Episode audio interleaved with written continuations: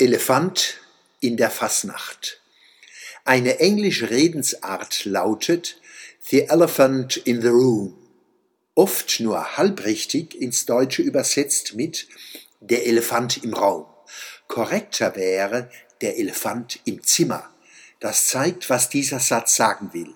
Mit Der Elefant im Zimmer ist ein bedrängendes, für alle offenkundiges Problem gemeint, aber niemand wagt es anzusprechen. Mit dem Elefanten wird's richtig eng, aber alle tun so, als sähen und spürten sie den grauen Riesen nicht. Empfehlung, suchen Sie mit dieser Redensart im Internet und Sie werden eine Fülle von Beispielen, Bildern und Karikaturen finden, die verschiedene Aspekte des Elefanten im Zimmer wunderbar zeigen. Ähnliche Redensarten im Deutschen, um den heißen Brei reden, oder die Frage, wer hängt der Katze die Schelle um? Diese ungemütliche Situation kennt jeder aus Familientreffs, am Arbeitsplatz, im Verein und im Freundeskreis.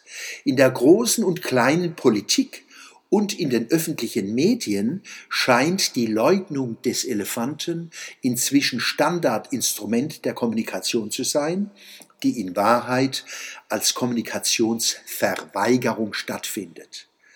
Das Verschweigen wichtiger Tatsachen ist die häufigste und erfolgreichste Form von Fake News.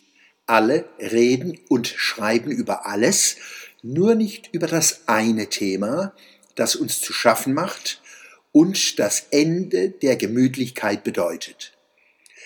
Wenn eine mutige oder ein naiver wagt, auf den Elefanten hinzuweisen, kann passieren, dass alle anderen dessen Existenz leugnen, auch wenn er sie schon durch die Zimmerwand drückt.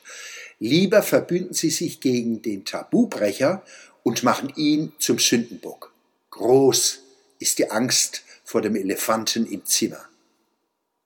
Die fränkische Fasnacht, der Münchener Fasching und besonders der rheinische Karneval gelten in der Narrenzeit als scharfe Stimme des Volkes gegen die tumbe Politik. Auch in Mannheimer Bütten werden Politiker und Politikerinnen in die Tonne getreten. Das ist ein Zitat. Ich habe mich kundig gemacht, mir auch die Motivwagen in den Hochburgen am Rhein angeschaut und stelle fest, das Thema, das uns seit Jahren am meisten bedrängt, fand im närrischen Universum keinen Widerhall. Gerne reagiert man sich an Trump ab, ist der dappisch, und am Regierungsbildungsdrama. Da funktioniert die Vergemeinschaftung besonders gut nach dem Motto, sind wir gescheit und sind die Politiker blöd, wollen wir uns bloß losse det. Wir schunkle dove und sind uns ähnlich. Wie wär's, liebe Fassnachter, wenn ihr euer närrisches Auge in der nächsten Kampagne mutig und konsequent auf Elefanten im Zimmer legen würdet. Die ganze Welt würde grufen und dreimal donnernd Mannem vorne rufen.